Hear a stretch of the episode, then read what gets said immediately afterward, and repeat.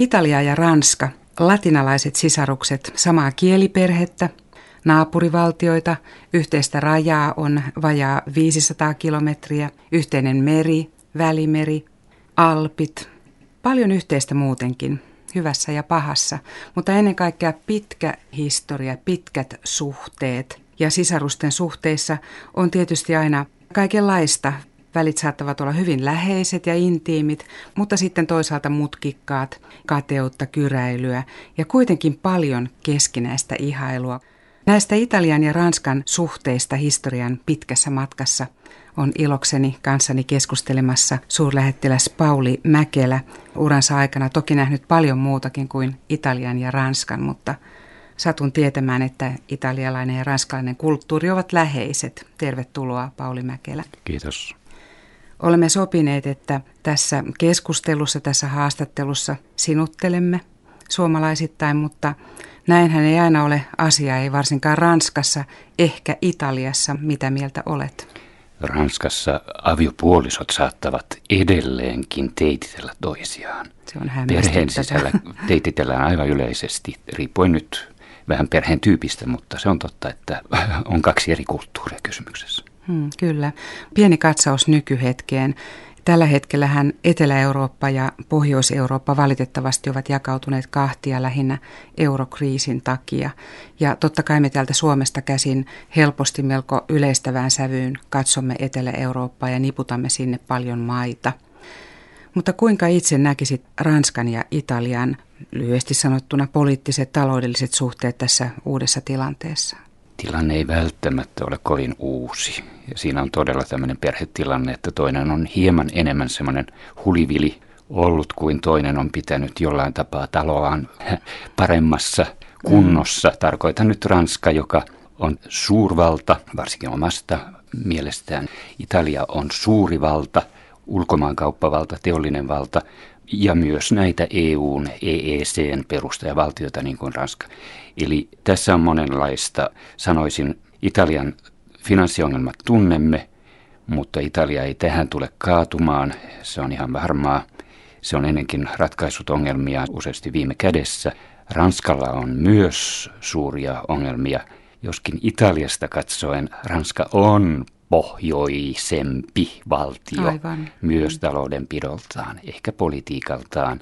Ja Ranskan itsenäisyyttä ja suurvalta-asemaa korostaa muun muassa sen ydinase. Kyllä.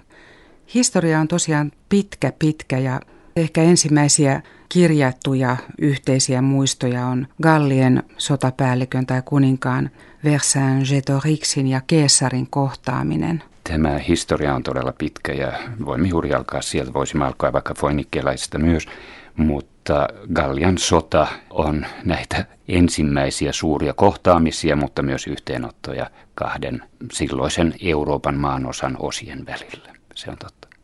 Tulee mieleen se aika hauska kuva Asteriksissa juuri tästä gallialaisten sinnikkyydestä ja siitä, kuinka Versailles tämä legendaarinen päällikkö heittää aseensa suoraan keessarin päälle eikä suinkaan jalkoihin, niin kuin historia kertoo, mm, että se mm. kuvaa tätä Asterixin aikaa, mutta ehkä sitä sinnikkyyttä kuitenkin, joka gallialaisilla todellisuudessa oli Rooman joukkoja kohtaan.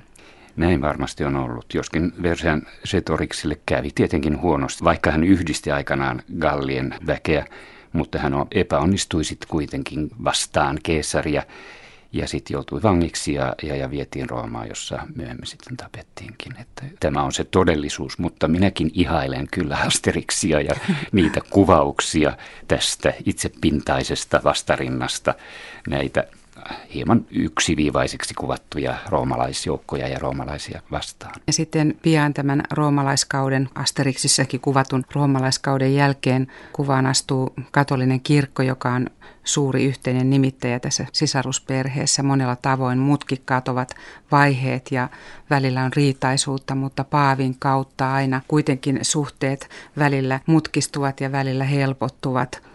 Pakko on hiukan harppoa ja ajatella vaikka keskiaikaa, joka on siellä kaukana Euroopassa varhaisempi kuin keskiaika Suomessa. Mutta sehän kuitenkin todellisuudessa vei Italian Ranskaan melko konkreettisesti, kun talous tuli näkyvästi Lombardian pankkiirien kautta mukaan kuvioihin, kun he operoivat Ranskassa, eikö näin ollut? Kyllä, ja jo aikaisemmin me voisimme mainita, jos nyt vain poimitaan historiasta, Karle Suuren, joka oli Frankkien valtakunnan mahtimies ja joka nimenomaan hoiti suhteitaan myös Vatikaanin eli katolisen kirkon kautta. Siitähän tiedetään, että joulupäivänä vuonna 800 Paavi Leo III kruunasi Rooman Pietarin kirkossa, silloissa Pietarin kirkossa Karle Suuren keisariksi. Se on totta. Ja sitten hieman myöhemmin nämä taloussuhteet alkoivat vaikuttaa ja italialaiset olivat tässä suhteessa mestareita. Pankkitoiminnan toiminta sanotaan keksityn kehitetyn Italiassa ja Medicit esimerkiksi muistamme näinä suurina eurooppalaisina rahoittajina ja, ja, ja kyllä niitä velkakriisejä on ollut historian kuluessa aikaisemminkin. Niin, me vaan katsomme jostakin syystä aika kapeasti tätä mennyttä historiaa ja on mielestäni tosi jännittävää, että pankkiiritaito nousee juuri sieltä Italiasta, kun sitten saatetaan olla aika satiirisia nykyään Italian taloudenpidon kanssa.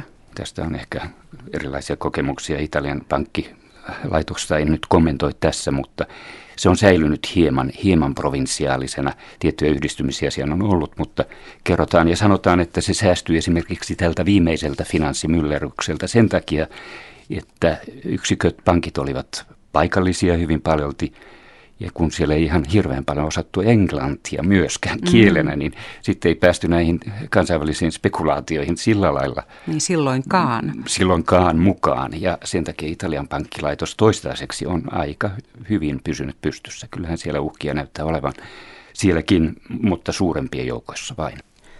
Ja monet suuret persoonallisuudet leimaavat Italian ja Ranskan yhteistä pitkää historiaa ja yksi hyvä esimerkki on Leonardo da Vinci 1400-luvun lopulta 1500-luvun alusta. Suuri persona, joka tietysti oli meille kaikille eurooppalaisille hyvin merkittävä, mutta koko hänen aikakautensa liittyy paljon tärkeitä asioita, jotka leimaavat juuri tuota 1400-1500-luvun taitetta myös, joka historiassa Italiassa oli sellainen, että siellähän jo elettiin pitkälle mennyttä renesanssia ja Ranska oli vasta tulossa – mutta miten suuri Leonardo symboloi Ranskan ja Italian suhteita? Erinomaisesti. Ja taustalla on tällainen Ranskan kuningas kuin Frans ensimmäinen, joka myös on 1400-1500-luvun vaihteen elänyt. Hän oli Ranskan kuningas 1515-47 ja tunnetaan Ranskan renesanssikuninkaana oppineena ja hienostuneena taiteiden suosiana, ja hän sai houkuteltua Leonardon muuttamaan Ranskaan, jonne tämä päätyikin sitten mukanaan ereitä tärkeitä äh, maalauksia, kuten Mona Lisa, joka nykyään edelleenkin on siellä Louvressa, ja tämän äh, Frans ensimmäisen vaikutus Ranskan kulttuurikehitykseen on huomattava. Leonardo, hän kuoli sitten 1519 Ranskassa Frans ensimmäisen hovissa, mutta hän teki paljon, paljon töitä, ehti tehdä muutamana vuonna. Ja tässä suhteessa hänen universaalineroutensa, uomo universaale tyyppinä on jakamattomasti tärkeä näiden kahden maan välillä myös. Sitten voidaan mainita muitakin. Tuo Frans ensimmäinen, hän todella oli tällainen jalo hovimies, kuningas tietenkin, ja häneen tähän käsitteeseen hovimies voidaan sitten liittää italialainen diplomaattiakirjailija Baldassar Castiglione, jonka teos Il libro del cortegiano tuli aikansa klassikoksi. Tämähän on suomeksi käännetty hovimies nimellä – ja tässä Castiglionen kirjassa hovimiehen piti sitten taitaa sotiminen, ratsastaminen, mutta myös tanssi, musiikki, runous ja hurmaava käytös. Kaikki tämä täytyy tehdä näennäisen huolettomasti, siis tyylillä. Mm. Ja sen piti näyttää luonnolliselta, eikä tekeminen saanut näyttää vaativan ponnisteluja.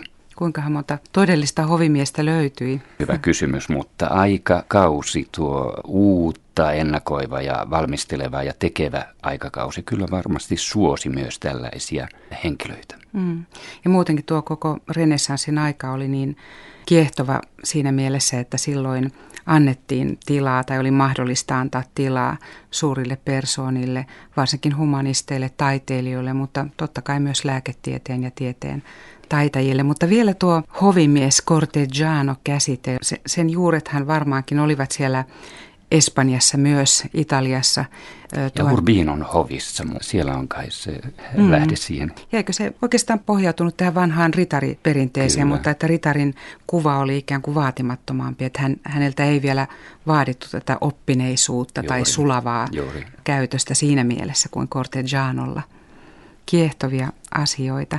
Niin ja tuo Il Libro del Cortegiano oli J.A. Hollon suomennos, eikö, Se on eikö näin ollut? kyllä mm. suomennettu ja edelleenkin täytyy vain suositella sen lukemista. Tuosta renessanssista vielä, jos muistelemme tätä kuningas Frans ensimmäistä, joka oli varsinainen renessanssi-kuningas ja taiteiden suosia. Eikö ollut hänen ansiotaan, että juuri tämä Fontainebleau taide, akatemia tai koulu perustettiin ja sinne kutsuttiin huomattavia italialaisia taidemaalareita Firenzestä Rosso Fiorentino, joka oli ehdottoman kuuluisa aikansa edustaja yhdessä Francesco Primaticcion kanssa. Kyllä. Ja sen lisäksi voidaan mainita ainakin yhtä kuuluiselle, vielä kuuluisampi Benvenuto Cellini, niin. joka oli kulta, hopea, seppä ja suuri nimi Tuo Fontainebleau hovin loisto, se nimenomaan on liitetty Frans ensimmäiseen ja näihin italialaisiin vaikutteisiin. Frans ensimmäinen oli laaja, katseinen, alainen ja sivistynyt henkilö. Ja hän tietenkin ymmärsi sen valtavan lisäarvon, mitä italialainen tausta ja kulttuuri saattoi myös hänelle ja hänen maalleen ja hänen ovilleen tuoda. Ja se on ollut niin vahva se perintö, että, että tuntuu, että se tapa, jolla ranskalaiset vieläkin puhuvat italialaisista – tietyillä sektoreilla, mm-hmm. kun puhutaan taiteesta, että ilmeisesti tämä Frans kuninkaan taideaarteisto jätti sellaisen verenperinnön, että italialaisuus oli jotakin sellaista, jota katsotaan vain ylöspäin, kun ajattelemme taidemaalareita Firenzestä. Ja, ja juuri sitä, kuten mainitsit, että hän, hän nappasi näitä taideteoksia ja vei mukanaan Ranskaan ja sille ei enää voi mitään. Se on totta jotain Fransin ajalta periytyy ehkä edelleenkin Ranskaan. Ja sanon hyvin varovasti, että se on pientä suoranaista kateutta siihen, mitä kaikkea Italia edustaa. Se edustaa niin valtavaa kulttuuriperintöä ja taiteiden, tieteiden, musiikin määrää. Eli Ranska oli ehkä vielä tässä suhteessa jossain määrin kehittyvä valtio tuossa 1500-luvulla, että se ei, ei missään nimessä pystynyt vastaan vaan – Ranska on varmasti kehittynyt siitä lähtien valtavia niin. askelmia ja määriä ja näin päin pois. Mutta niin kuin sanoit, Italiasta epäilemättä juuri Frans ensimmäisen kautta ja aikana tuli jonkinlainen kulttuurinen esikuva siihen, mihin Ranska pyrki. Ja sieltä se sitten säteili muuallekin Eurooppaan, koska taas Ranska oli se paikka, josta vaikutukset lähtivät muualle pitkin Eurooppaa ja sitä kautta italialaisuus tuon ajan renesanssi-italialaisuus nousi valtavaksi kulttuuriaarteeksi, jota edelleen mennään katsomaan. Se on aivan totta, mutta tietenkin suoraan Italiasta sitten myös, niin kuin tiedämme Pietarin rakentamisen, jossa tämä italialaisuus näkyy huomattavalla tavalla. Mutta jopa meillä, Suomi-Ruotsin kautta, siellä on kuningas Kustaa kolmas sitten, joka haki näitä vaikutteita sekä Ranskasta että Italiasta. Totta, niin että se kulkeutuu joka paikkaan. Kyllä. Voimakas voimakas kulttuuriaarteisto ja hienon työn tehnyt Frans aikoinaan meidän iloksemme. Menemme ajassa hiukan eteenpäin 1500-luvun loppua kohti. Puhutaan Medicien suvusta ja varsinkin kahdesta huomattavasta kuningattaresta, Caterina de Medicistä ja Maria de Medicistä, jotka hallitsivat kuningatar äiteinä Ranskan hovissa.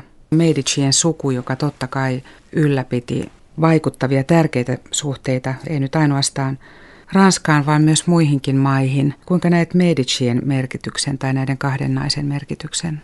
Näen sen huomattavana nimenomaan tässä taas jälleen Italian vaikutus Ranskan suuntaan. Paitsi että kysymys oli vauraudesta, jota siinä varmasti naitiin myös Ranskan hoviin, mutta samalla myös tätä kulttuuria, taustaa, sivistystä, jota nämä kaksi huomattavaa naispersonaa, Kateriina 1519 syntynyt ja pitkään 1589 elänyt, joka Kateriina oli ylhäistä sukua ja hänellä oli jo taustallaan sitten ranskalaisuutta omasta perinnöstään. Hänestähän esimerkiksi sanotaan, että hän toi Ranskaan haarukan. Niin, tosiaan. Nämä on tämmöisiä, tämmöisiä sanontoja. Mutta Maria Medici sitten 1600-luvulla, 1600 hän meni naimisiin Ranskan Henri neljännen kanssa. Myös hänen vaikutuksensa on ehdottomasti huomattava, pitkä ja monipuolinen juuri tämän italialaisuuden tuomisessa Ranskaan ja sitä kautta muualle sivistyneeseen maailmaan.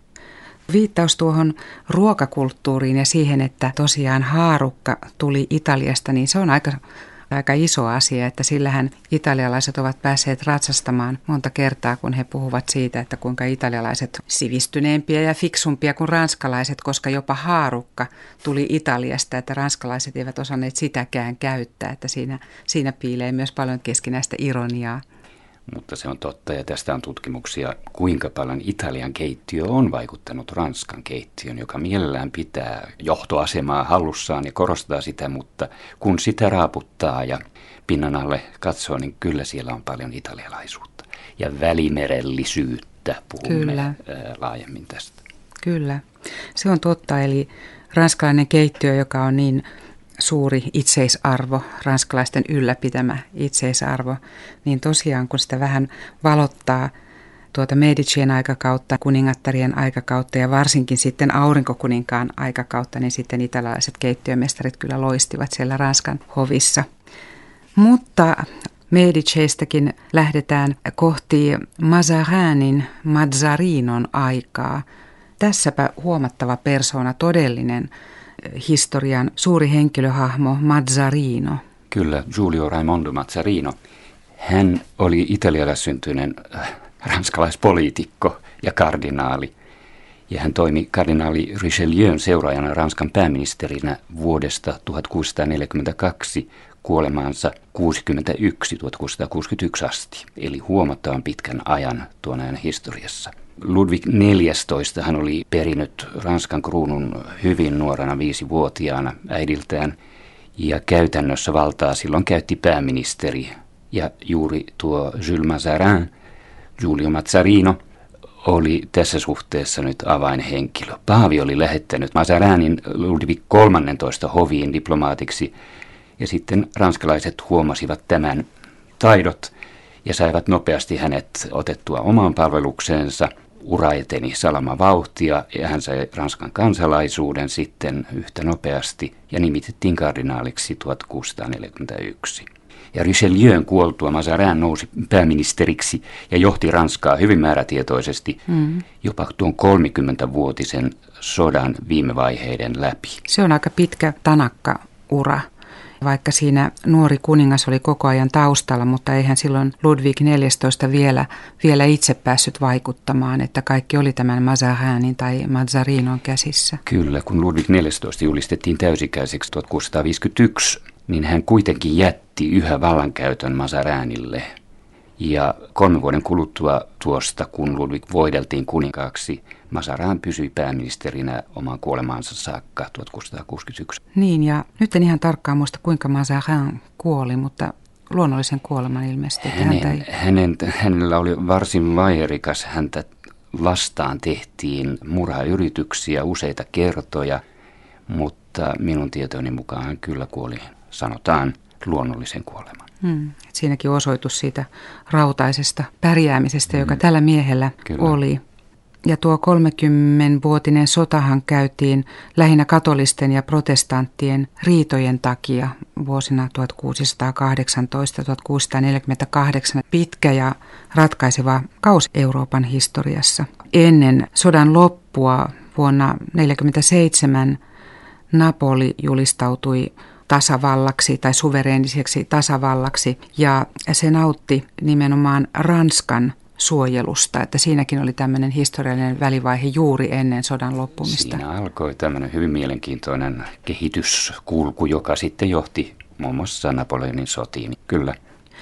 Ja sitten hän Napoleon, kun hän tulee kuvaan, hän, hän syntyi elokuussa 1769 Korsikalla, niin hänen aikanaan, tietysti me tunnemme Napoleonin, kaikki me tunnemme Napoleonin hahmon koulusta, mutta se koko se aikakausi, jonka hän kattaa, on hyvin polveileva Ranskan ja Italian historiassa, eikä varmasti vähiten sen takia, että myös hän itse persoonana oli tavallaan kumpaakin. Hän oli sidoksissa voimakkaasti Italiaan syntyperänsä takia, ja, tai senkin takia, että hän oli saanut hyvin nuorena italiankielisen kasvatuksen. Mutta sitten, että hän toimi Ranskassa ranskalaisten hyväksi, mutta kuitenkin Italian sotila, tai italialaisista sotilaista koostuvan armeijan kanssa, että siinä on hyvin vaikea seurata sitä, että miten tämä Ranska ja Italia tahoillaan pysyvät, kun Italiakin oli silloin hajallaan. Näin tietenkin. Napoleone Bonaparte, niin kuin hän aluksi oli nimetty, todellakin vaikutti aivan valtavalla, valtavassa määrin tähän kahden maan välisiin suhteisiin, hyvässä ja pahassa. En mene lähemmin hänen sotilaalliseen ja poliittiseen kehitykseensä, mutta ennen kaikkea nämä Italiaan, Italian suuntaan tehdyt sotaretket olivat tässä suhteessa hyvin vaikuttavia. Mutta jotenkin vaikuttaa kaikesta päätellen, että Napoleonille Italia oli haaste. Ja hän käytti hyväkseen sitä hajanaista Italian tilannetta. Italia, joka oli jakaantunut kaupunkivaltioihin, pienempiin yksiköihin, poliittisiin yksiköihin – ja joka oli sillä lailla valloitettavissa ehkä helpommin. Mutta sitten siellä oli vastassa myös jälleen paavi ja kirkkovaltio. Mm, eikä se ollut mikään pieni asia. Se oli keskeinen osa Italiaa siinä vaiheessa.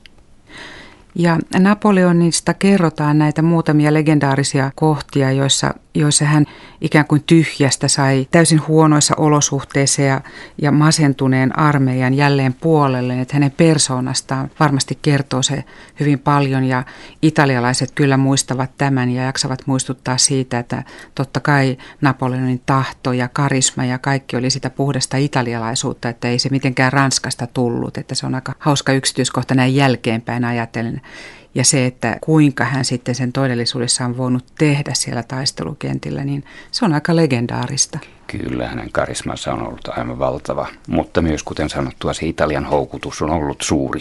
Hän kuvaili Italiaa vauraina maakuntina, suurina kaupunkina ja, ja, ja jotenkin tällä lailla psyykkas omaa armeijansa näihin sotiin Italiaa vastaan tai näitä Italian osia vastaan ja valloituksiin siellä. Se on totta. Mutta Italiassa suhde Napoleoniin, kuten sanoit, voi olla myös hieman kaksijakoinen edelleenkin yli 200 vuotta Napoleonin sotien jälkeen. Siellä puhutaan siitä, mitä kaikkea Napoleon vei mukanaan ja mitä siellä Louvressa onkaan. Kyllä, jotka harmittavat tietysti italialaisia edelleen.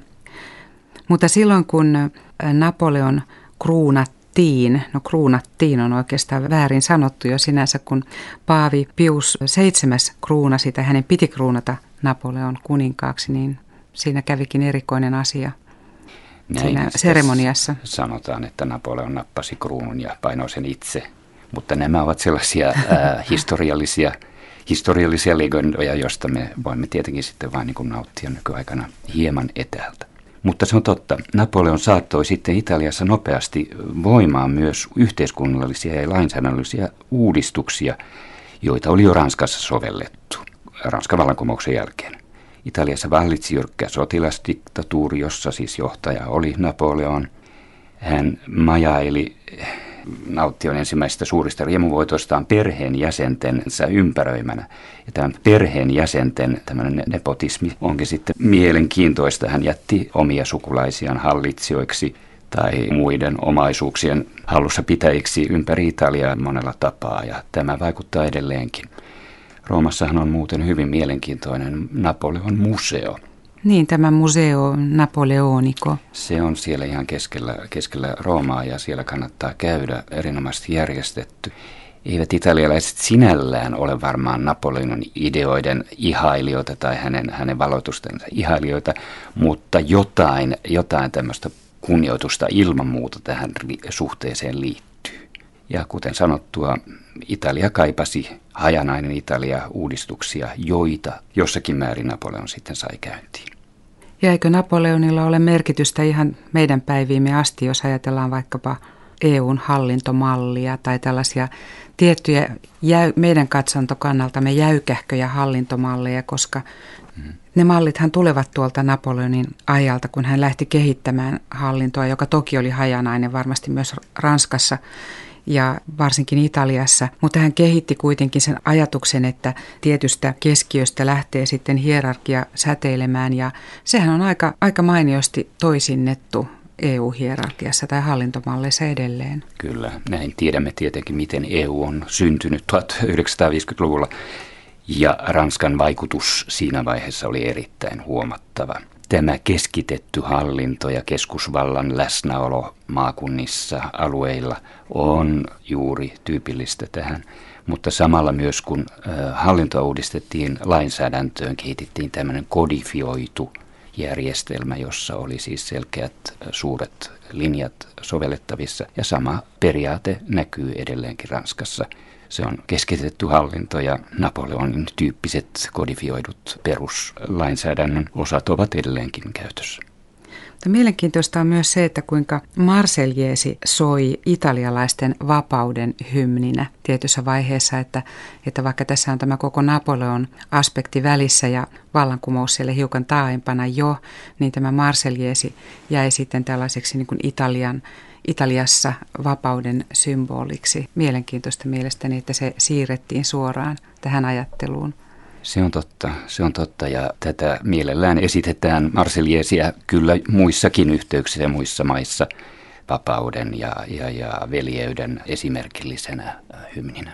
Sen sijaan sanoisin nyt vielä Napoleonista, vaikka en ole no. hänen silmitön ihailijansa, mutta hyvä. kuitenkin Napoleonin elämästä ja sodista ranskalainen Abel Gans teki 1900-luvun alkupuolella suuremmoisen mykkäelokuvan mestariteoksen kuvallisesti ja siis se on kuin vyöryvä triptyykki.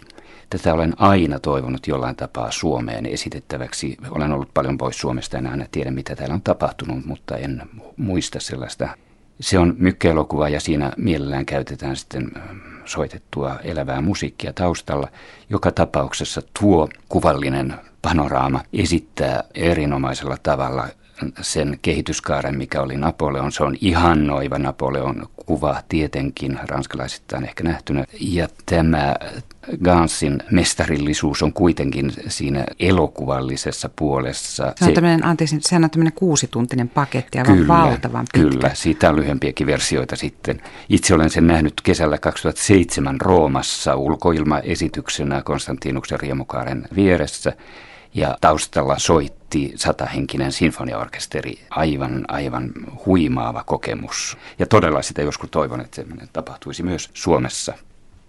Nyt mä en ole ihan varma, että olisiko elokuva-arkisto se joskus näyttänyt. Mulla on pieni, se on mutta siis en, en ole varma siitä. Jotenkin mä Mut muistan sen jossakin nimenomaan nähneen. täytyisi olla se musiikki, ulkoilma. Mm. ulkoilma mielellään, tai joku musiikkitalo, jossa Mä oon katsonut, siellä on kolme ruutua, jotka voidaan järjestää. Että siis siitähän, mm, tämä on vain niin tämmöistä toiveajattelua. Niin. E, Napoleonin äh, historian tiedämme, miten hän joutui luopumaan ja hän kärsi näitä tappioita. Voittajat karkottivat Napoleonin Elban saarelle, joka on pienen matkan päässä Italian Toskanan rannikosta. Hän sai mm. pitää keisarin arvon – keisarikunta rajoittui silloin tuohon pieneen saareen. Eli näin on maallinen kunnia ja valta ja katoavaa. Aika hauskaa symboliikkaa tuossakin, että hän kuitenkin sai sen saarensa pitää. Näin, kyllä, kyllä, mutta joka on käynyt Elban saarella kyllä ymmärtää, että sillä ei vielä paljon hallita eikä tehdä historiaa. Kehitys taas kulki eteenpäin ja Italia pikkuhiljaa yhdistyi ja se vaikutti totta kai edelleen – monella tapaa sekä Euroopan historiaan että Ranskan historiaan. Kreivi Cavour, mikä on hänen merkityksensä Italian ja Ranskan suhteissa, suurlähettiläs Pauli Mäkelä. Cavour oli teollisuus- ja talousmies ja hän, hän katsoi Ranskan suuntaan jo tässä oppimisen ja kehityksen mielessä. Hän oli neuvottelemassa kauppasopimusta Ranskan kanssa – ja nyt puhumme pohjoisemmasta Italiasta. Hän ymmärsi sen, mitä Ranskassa oli tapahtunut, eli Ranskan vallankumous sitten oli ehtinyt olla jo toinenkin tasavalta siellä. Puhumme siis 1800-luvun ensimmäistä puoliskosta. Ja nämä ideat hän toi mukanaan Piemonteen. Ja tuo Piemontehan oli sitten se Italian yhdistymisen jonkinlainen primus motor, tuo suhde Italian yhdistymisen näkymistä kirkkovaltioon ja paavien nähden oli, oli ongelmallinen. Tämä sitten Italian yhdistymisen vaiheessa koituikin paavin tappioksi. Hän joutui luopumaan maaomaisuuksistaan ja joutui sinne Vatikaanivaltion vapaaehtoiseen maanpakolaisuuteen 1870, kun Rooma vihdoin sitten liitettiin muuhun yhdistyneeseen Italiaan. Ja silloin Roomasta tuli myös pääkaupunki. Silloin Roomasta tuli pääkaupunki, sitä enää siinä oli ollut Torinoa ja Firenzeäkin vähän aikaa.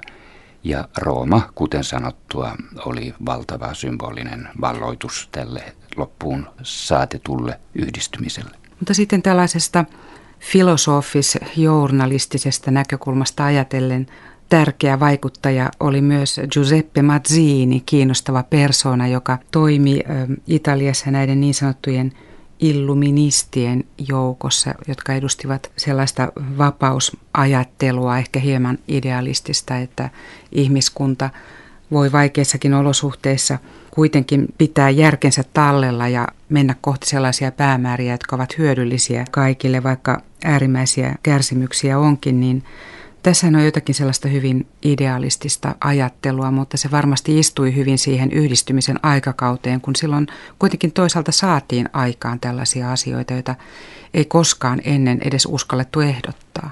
Kyllä, Mazzini myös sai vaikutteita hyvin paljon Ranskasta. Hän oli maanpakolaisuudessakin Marseissa.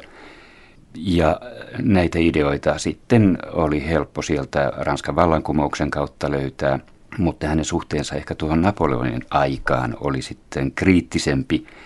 Ja Mazzini kehitti tällaista kansallisvaltio-ideaa ja toisen mukaan italialaiseen yhdistymistä tavoittelevaan ajatteluun. Aikakausi Euroopassa Ranskan ja Preussin välisen sodan jälkeen, eli 1871 jälkeen, aloitti levollisen jakson, eli silloin Euroopassa oltiin ilman sotia.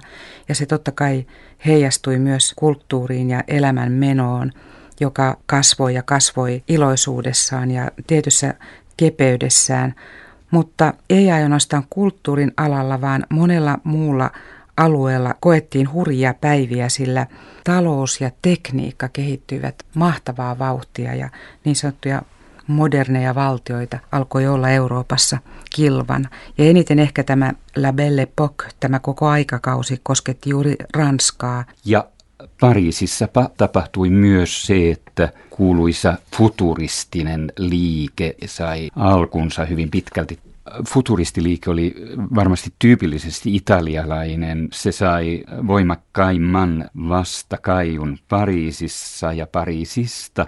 Kuuluisa runoilija Filippo Tommaso Marinetti julkaisi helmikuussa 1909 Figaro-lehdessä manifestinsa niin, että taiteen pitäisi reagoida vallalla akateemisuutta vastaan – kieltää menneisyys ja, ja, ja ylistää modernia uutta maailmaa. No, tämä kaikki oli mahdollista siinä voimakkaassa kehitysvaiheessa ensimmäisen maailmansodan edellä, kun oli meneillään edelleenkin teollinen vallankumous, koneet tulivat syrjäyttämään ihmistyövoimaa ja näin päin pois. Eli tuo futuristiliike, sillä on kuitenkin aikaansa liittyvä voimakas merkitys. Teknologinen kehitys mahtoi olla melkoinen ilmeisesti ihmiset siihen aikaan miettivät, että kaikki on nyt mahdollista, koska teknologia mahdollistaa kaiken.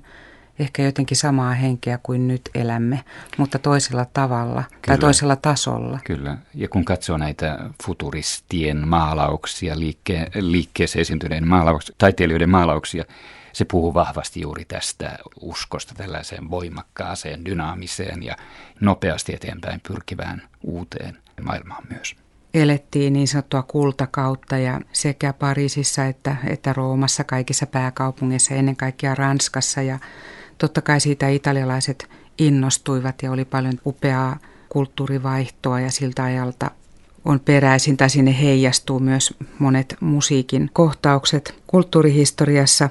Mutta jos vielä tästä yhteiskunnallisesta ja poliittisesta historiasta puhumme, Belle Epoque jäi taakse ja yllättävää kyllä Eurooppa joutui taas sotaan, vaikka silloin aiemmin uskottiin, ettei sotaa enää tulisi. Mutta kyllä se tuli. Eli ensimmäinen maailmansota vuosina 1914-1918, kuinka, kuinka Italia ja Ranska keskenään liikkuivat? Kaksi maata tulivat varsin hyvin noin historiallisesti nähtynä toimeen tuona aikana.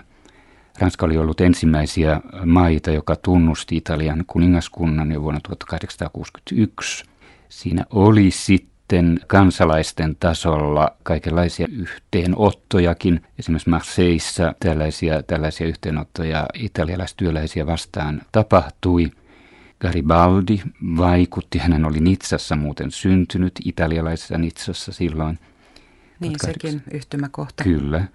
Mutta Italia ehkä enemmänkin vähitellen alkoi pohjustaa omaa siirtomaa valtaansa. Se teki sopimuksia, se teki esimerkiksi Tunisiasta, Tunisian alueesta sopimuksen Ranskan kanssa, mutta yleisesti ottaen suhteet menivät varsin myönteisessä hengessä. 1915 sodan jo alettua sitten Italia pystyi saamaan sopimuksen kautta itselleen Etelä-Tirolin Istrian niemimaan, Dalmaatian ja osia myös sitten Albaaniasta. Aika pian Ranskan ja Italian suhteet alkavat kiristyä, jos hyppäämme taas muutama vuosikymmenen eteenpäin. Ja sitten tulee tämä tällainen ikään kuin selkeän puukotuksen aika, joka liittyy Mussoliniin. Kyllä, siinä vaiheessa kun äh, Ranskan itsenäisyys oli mennyt ja, ja toinen maailmansota oli käynnissä, Mussolini yllättäen julisti sodan Ranskalle ja Isolle Britannialle 10. päivä kesäkuuta 1940. Ja tämä selkään puukotus, se todella on syvä haava näiden kahden maan välissä. Ehkä vähemmän tunnettu sinänsä, mutta ja se on jättänyt kuitenkin varmasti jonkinlaisen ikävän jäljen. Mutta tässä on nyt kysymyksen, voimme lukea, että se oli Mussolini ja hänen uhoamisensa ehkä innokkaimmat päivät olivat tuolloin meneillään. Mutta se, että sota tietysti kaikille jätti hyvin syvät haavat Euroopassa. Saksahan siellä oli sekä Ranskan että Italian vihollismaana, mutta kuitenkin löytyi niin paljon tahtoa ja henkistä voimaa sitten toisen maailmansodan vaikean ajan jälkeen, että haluttiin luoda Euroopan yhteisöjä, joiden kautta voitaisiin ajatella, että rauha pysyisi ja niin syntyi Euroopan hiili- ja teräsyhteisö vuonna 1951 ja myös muita eurooppalaisia instituutioita pikkuhiljaa ja vasta sitten jonkin verran myöhemmin Euroopan unioni. Mutta Ranska ja Italia olivat ne kaksi vahvaa perustajamaata tässä joukossa. Se pitää paikkansa. Jo Messinan konferenssi 1955 kuvastaa, että se pidettiin Italiassa, korostaa tätä. Ja se oli tietenkin aikaa, jolloin Saksa oli voitettu maa. Ja tästä silloisesta Euroopan yhteisöstä haluttiin tämmöinen rauhanprojekti, mutta hiilen ja teräksen kautta. Toisin sanoen, että näistä kahdesta asiasta ei enää koskaan Euroopassa tarvitsisi käydä mm. sotia.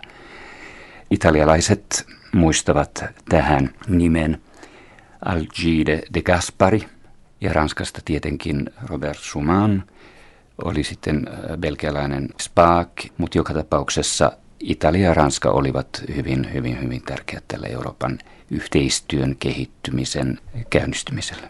Mm. Sitten vuonna 1957 tietenkin allekirjoitettiin Rooman sopimus, jolla tuo Euroopan talousyhteisö, silloinen EEC, kuuden perustajavaltion kanssa allekirjoitettiin. Niin ja sittenhän Jean Monnet oli erinomaisen Jean Monnet tärkeässä ilman roolissa. muuta mainittava, kyllä.